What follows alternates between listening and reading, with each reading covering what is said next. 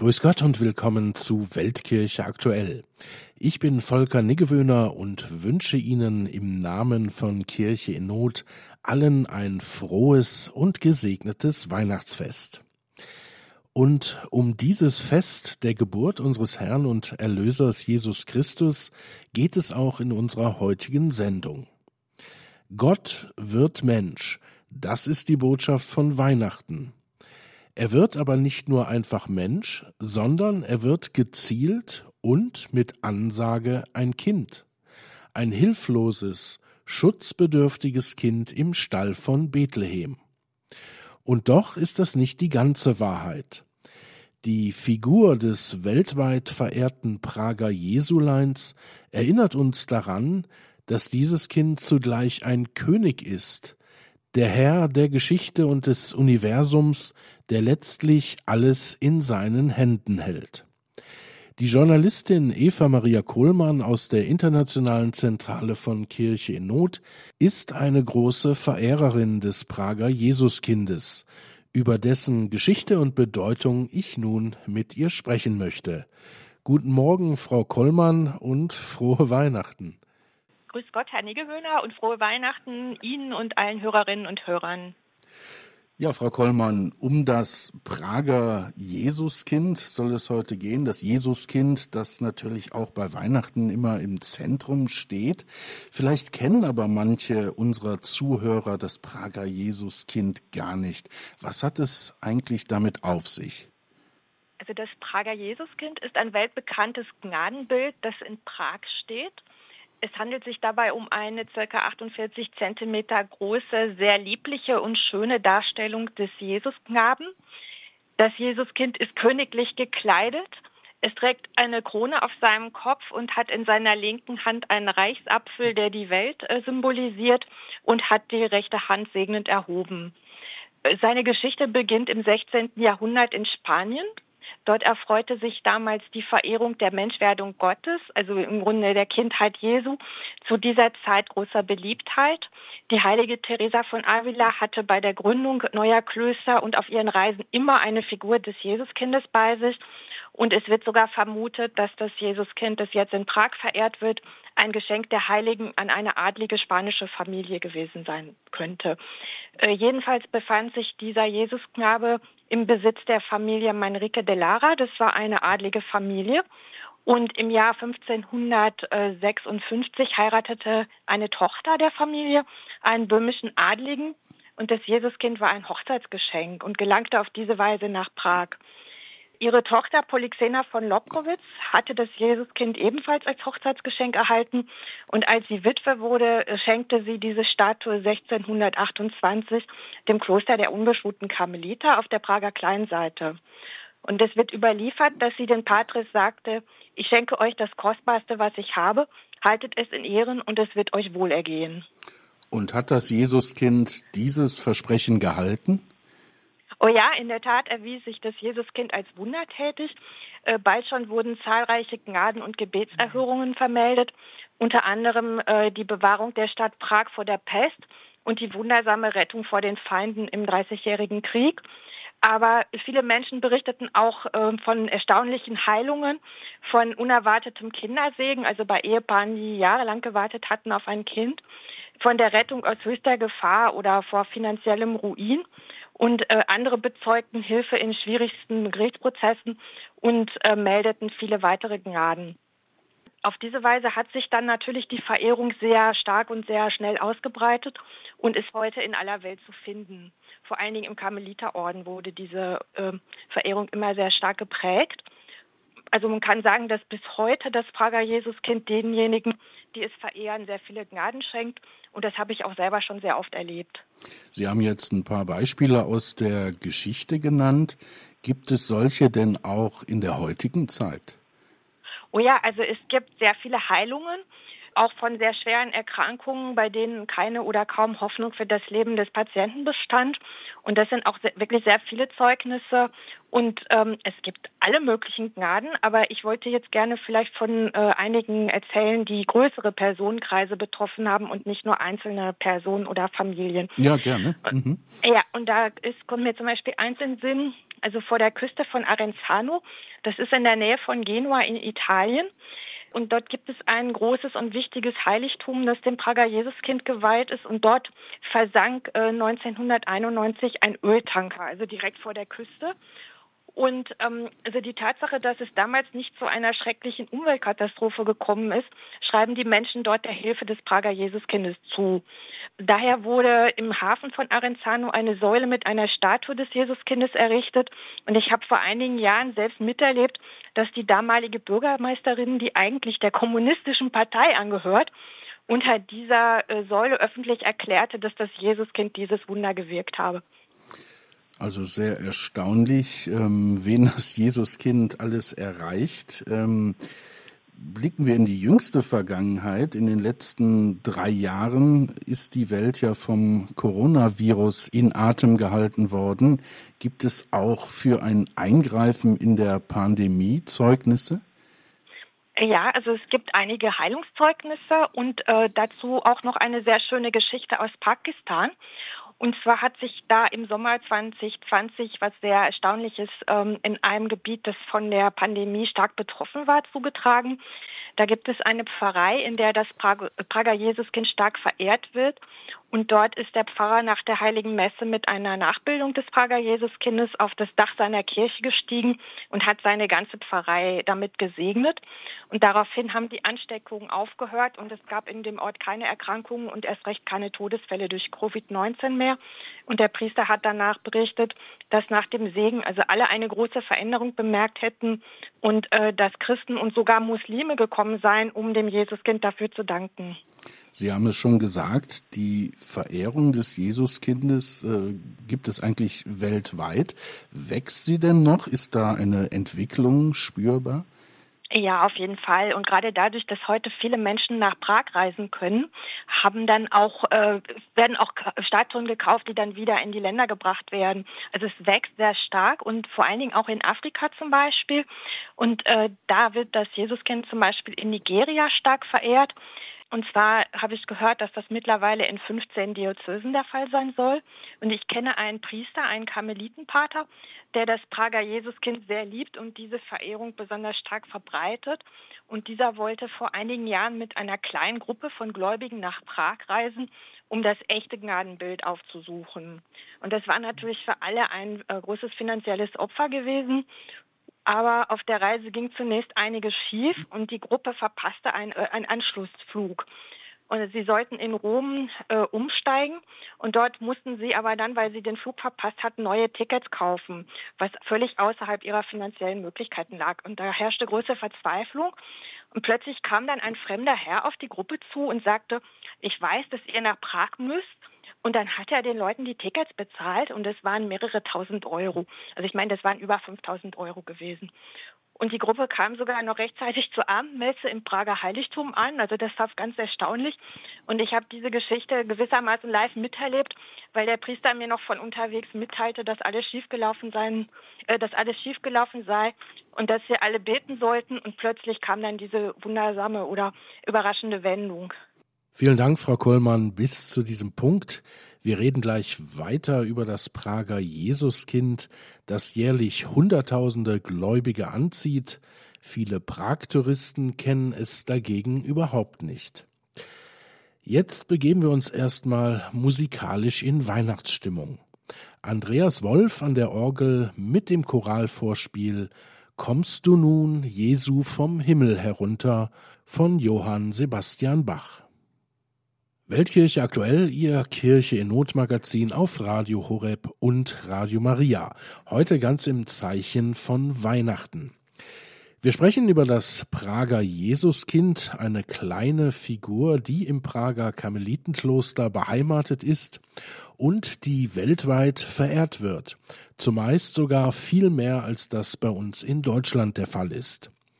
Die Journalistin Eva Maria Kohlmann hat für Kirche in Not eine Informationsschrift über das Gnadenbild verfasst und ist mir zum Thema telefonisch zugeschaltet. Frau Kohlmann, Sie haben uns bereits über Geschichte und die weltweite Verehrung der Figur des Jesuleins berichtet. auf die ich jetzt nochmal zurückkommen möchte. Ähm, Jesus ist in dieser Figur ja als Kind dargestellt, aber zugleich auch als König. Nun kennen wir das Jesuskind im Zusammenhang mit Weihnachten nur als hilfloses Wesen in der Krippe. Wo besteht denn hier der Zusammenhang? Also das Jesuskind, das wir an Weihnachten in Windeln gewickelt in der Futterkrippe liegen sehen, zeigt uns, dass Gott die ganze Verletzlichkeit der menschlichen Natur angenommen hat, als er Mensch wurde. Aber das Christuskind ist ja zugleich auch die Erfüllung der alttestamentarischen Verheißungen, die den Retter ankündigen. Also wir kennen die Prophezeiung des Jesaja, denn uns ist ein Kind geboren, ein Sohn ist uns geschenkt, die Herrschaft liegt auf seiner Schulter, man nennt ihn wunderbarer Ratgeber, starker Gott, Vater in Ewigkeit, Fürst des Friedens. Und es gibt zum Beispiel in, in Italien vor allen Dingen diese traditionelle Weihnachtsnovene, die aus gesungenen Versen aus den alttestamentarischen Prophetenbüchern besteht. Und da heißt es zum Beispiel, er herrscht von Meer zu Meer, vom Strom bis an die Enden der Erde. Oder ähm, im Kehrvers heißt es, der König, der kommen soll, gehen wir ihn anbeten. Und dieser König ist das Christuskind, das in den letzten Tagen des Advents mit sich steigernder Sehnsucht erwartet wird. Dann heißt es ebenfalls, ähm, er trägt die Königskrone auf seinem Haupt. Und am vierundzwanzigsten Dezember, am morgigen Tag, vergeht der Erde Sünde und herrschen wird über uns des Weltalls Heiland. Das Prager Jesuskind ist also in seiner königlichen Darstellung eine Abbildung genau dieser prophetischen Verheißungen, dass der allmächtige Gott, der Herr der Geschichte, in einem zarten, wehrlosen Kind Fleisch angenommen hat und der Heiland der Welt zugleich mächtig und unendlich liebenswert ist. Also da haben wir dann einmal das Christuskind als König und einmal das Christuskind in Windeln gewickelt in der Krippe. Dennoch ist ja gerade die Verehrung des Kindes ähm, bei uns hier in Deutschland zumindest nicht so äh, verbreitet. Und manche wenden gegen diese Verehrung der Kindheit Jesu ein, dass Jesus ja äh, immerhin erwachsen geworden ist, dass er dann seine entscheidenden Taten äh, vollbracht hat. Er sei eben kein Kind, sondern ein Mann. Ja, das wird oft gesagt. Wir betrachten im Prager Jesuskind aber das Geheimnis der, äh, das Geheimnis der Menschwerdung Gottes. Und Christus ist wahrer Gott und wahrer Mensch und hat als Kind Fleisch angenommen. Ich würde sagen, die Verehrung des Jesuskindes ist das dankbare Staunen über dieses unfassbare Geheimnis. Und dieses Geheimnis können wir nur anbeten. Und im Grunde hängen ja alle Heilsgeheimnisse zusammen. Also ohne Menschwerdung kein Kreuzestod, ohne den Tod am Kreuz keine Auferstehung. Also alle diese Mysterien, die Heilsgeheimnisse sind untrennbar verbunden und verweisen auch aufeinander. Das heißt, wir können nicht sagen, dass eins davon nicht wichtig ist oder dass eins überholt sei. Wir betrachten ja zum Beispiel auch die Leiden und den Tod Christi, obwohl er auferstanden ist. Also wir sagen ja auch nicht, der Tod ist jetzt nicht mehr wichtig, weil er nicht mehr tot ist. Und so betrachten wir auch seine Kindheit, obwohl äh, der Herr erwachsen geworden ist. Und Jesus hat uns ja als Erwachsener äh, auch aufgerufen, wie die Kinder zu werden, um ins Himmelreich zu kommen. Gehört das auch zur Theologie des Prager Jesuskindes? Ja, auf jeden Fall. Also Jesus ist unser Lehrmeister und unser Vorbild in der geistigen Kindheit. Und diese hat er selbst uns ja als Bedingung vor Augen gestellt, um in das Himmelreich zu gelangen. Und ich habe einmal eine sehr gute Predigt von einem Bischof gehört, der beim Fest des Prager Jesuskindes äh, Hauptzelebrant war. Und ähm, er hat darin genau auf diese Frage eine Antwort gegeben. Also warum äh, Gott als Kind, wenn äh, Jesus ja erwachsen geworden ist?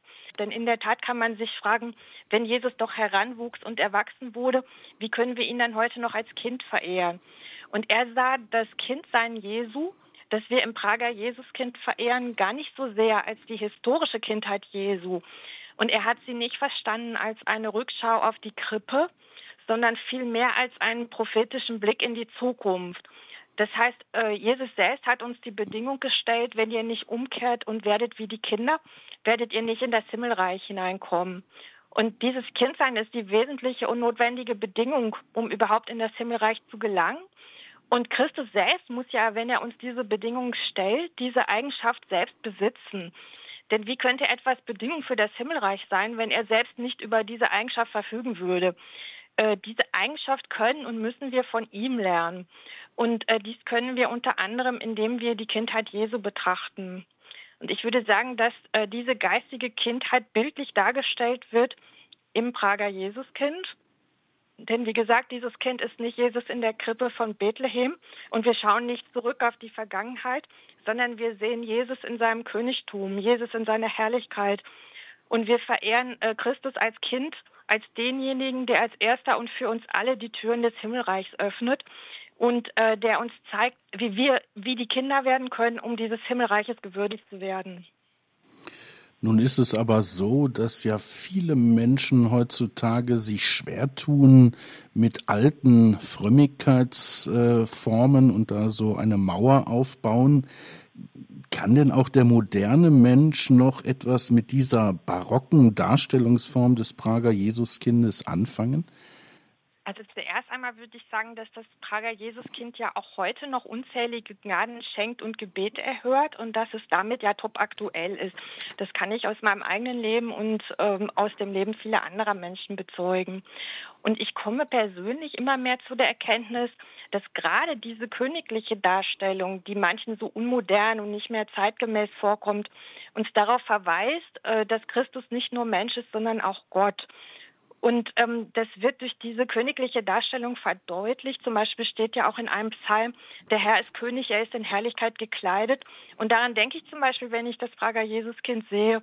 Es ist ja manchmal jetzt unmodern geworden, Herr zu sagen und Gott wirklich als Gott anzuerkennen. Also ich meine, ich hätte mal irgendwo gehört, dass welche gesagt haben, so man muss Gott auf Augenhöhe begegnen und so einen Unsinn. Und ich würde sagen, dass der heutige Mensch sich oft an Gottes Stelle stellt oder sich auf sozusagen auf gleiche Ebene stellt. Aber Christus ist der Herr, er ist der Herr der Herrscher, der König des ganzen Universums. Und ich denke, es ist schon sehr aktuell, dass man lernen müsste, wieder Gott als Gott anzuerkennen. Und ich habe mal in einer Predigt was gehört, was mich sehr beeindruckt hat, weil es mir gar nicht so direkt bewusst war. Und zwar sagte der Priester da, dass der Teufel im, oder der Dämon im Evangelium alles Mögliche zu Jesus sagt. Also der weiß ja ganz genau, wer Jesus ist. Er sagt, du bist der Heilige Gottes und so weiter. Aber er sagt niemals Herr. Und das ist ja auch ganz logisch, weil das war ja genau das, was der Teufel nicht anerkennen wollte. Die Herrschaft Gottes. Gott ist Gott. Gott ist der Herr. Und ich denke, wir sollten Christus wieder als Herrn und Herrscher anzuerkennen lernen. Zugleich ist das Prager Jesuskind auch unendlich liebenswert und zart und berührt ganz direkt das Herz. Und ich denke, dass auch dieses Kindliche und Unschuldige in der modernen Welt irgendwo verloren gegangen ist. Wir sollen, wie gesagt, werden wie die Kinder, aber selbst die Kinder sind es oft nicht mehr wirklich. Also die sind auch nicht mehr so wirklich Kinder, wie man es sein sollte. Und ich glaube, dass das Prager Jesuskind in Wirklichkeit dem modernen Menschen sehr viel zu sagen hat. Und dass man es nur neu entdecken muss und dass man nicht an dieser Oberfläche, an der barocken Darstellung hängen bleiben soll, sondern ähm, man muss sich sozusagen ansprechen lassen, sich berühren lassen und sich in die tiefe Bedeutung hineinführen lassen. Weltkirche aktuell auf Radio Horeb und Radio Maria, heute mit dem Thema Prager Jesuskind, das wir jetzt auch musikalisch ehren wollen. Wir hören das Benediktus aus dem Oratio de Noël von Camille Saint-Saëns. Es singt der Madrigalchor Schloss Benrath, an der Orgel begleitet Andreas Wolf. Weltkirche aktuell auf Radio Horeb und Radio Maria, heute mit dem Thema Prager Jesuskind. Mein kompetenter Gast dazu ist die Journalistin Eva Maria Kohlmann von Kirche in Not International. Frau Kohlmann, Sie haben eben schon Teresa von Avila erwähnt, auf die dieses Gnadenbild möglicherweise zurückgeht, die aber auf jeden Fall in jedem der von ihr gegründeten Klöster sehr ähnliche Jesuskind-Darstellungen zur Verehrung aufstellte. Und auch die heilige Edith Stein, deren achtzigsten Todestag wir am neunten August begangen haben, war eine große Verehrerin des Jesuskindes. Ja, das ist richtig. Es ist bezeugt, dass Edith Stein noch auf dem Transport in das Vernichtungslager Auschwitz, wo sie wenige Tage später in einer der Gaskammern ermordet wurde, sagte, das Jesuskind ist auch hier unter uns. Das hat mich sehr beeindruckt, denn Auschwitz ist der Inbegriff des Grauens. Edith Stein wurde wie Millionen andere vergast und erhielt nicht einmal ein Grab, sondern sie wurde einfach mit anderen Ermordeten zusammen verbrannt. Also wurde sogar ihr Leichnam noch entwürdigt und entsorgt. Und dennoch erscheint dieser Ort des Entsetzens, an dem die Person nahezu ausgelöscht zu sein scheint und äh, die Leute nicht mal mehr einen Namen hatten, weil die Häftlinge ja nur Nummern waren. Äh, dieser Ort wird durch das, was sie über das Jesuskind sagte, plötzlich ein Ort der Begegnung. Er wurde zu einem äh, Ort der süßen Nähe und der Gewissheit einer Liebe und einer lichtvollen Gegenwart. Und sie hat den Tod nicht alleine in dieser unvorstellbaren Finsternis durchlitten, sondern das Jesuskind war bei ihr. Es ist bewegend, dass gerade sie, denn sie war ja eine konvertierte jüdische Philosophin, sie war jahrelang Atheistin gewesen, und dass gerade sie auf ihrem letzten Weg ähm, nach Auschwitz ausgerechnet das Jesuskind bei sich wusste. Ich denke, man kann das gar nicht hoch genug einschätzen, denn sie hatte ja nun wirklich keinerlei sentimentale katholische Kindheitserinnerung, und die ihr lieb und teuer gewesen wären und die dann vielleicht so in der letzten Zeit wieder hochgekommen sind, sondern sie hat sich ja erst als Erwachsene und als ganz intellektuelle Frau bekehrt und hat eine sehr tiefe Erfahrung gemacht. Und in dieser Erfahrung hat das Jesuskind eben eine große Rolle gespielt. Ich war auch überrascht davon, was für wunderschöne und sehr tiefe Betrachtungen sie über das Weihnachtsfest geschrieben hat. Sie war sich aber dabei immer dessen bewusst, dass die Geburt Christi und das dunkle Geheimnis des Todes und des Bösen in einem sehr engen Zusammenhang stehen. Also nicht zufällig feiern wir im Weihnachtsfestkreis auch das Gedenken der unschuldigen Kinder, die von Herodes zu ersten Blutzeugen Christi gemacht wurden, und auch das Fest des ersten Märtyrers Stephanus. Und das ist Edith Stein auch sehr bewusst gewesen, und für sie war Weihnachten untrennbar mit dem Weg nach Golgotha verbunden. Und so kann man auch leicht verstehen, warum sie, die in ihrem Ordensnamen, also sie war ja Karmelitin und hieß dann äh, Theresia Benedikta vom Kreuz, warum sie die also diesen, ähm, diesen Zusatz vom Kreuz trug, auf dem Weg nach Auschwitz das Jesuskind bei sich wissen konnte. Sie sagten gerade, Edith Stein hatte keine Kindheitserinnerungen eben an Jesus, an das Jesuskind, an Weihnachten überhaupt. Ähm, war sie denn selbst vorher jemals in Prag gewesen? Äh, ja, Edith Stein kannte Prag und sie hatte das Gnadenbild auch selbst besucht.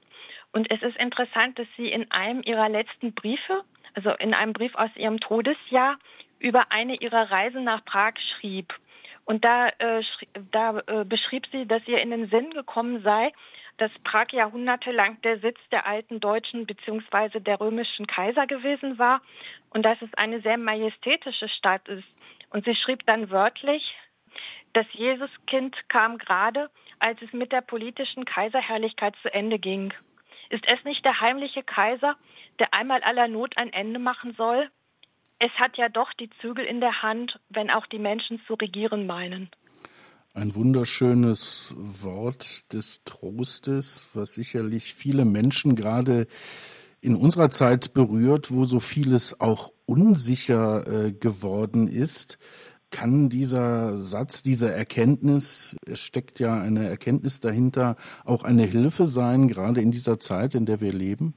Ja, ich glaube, das auf jeden Fall.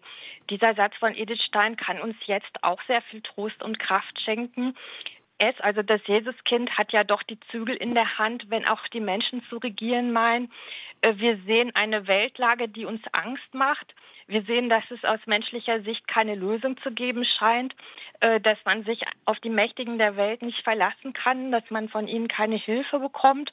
Und ähm, wir sehen auf der anderen Seite, dass da jemand, also das Jesuskind ist, das die Zügel in der Hand hält und der Herr der Geschichte ist.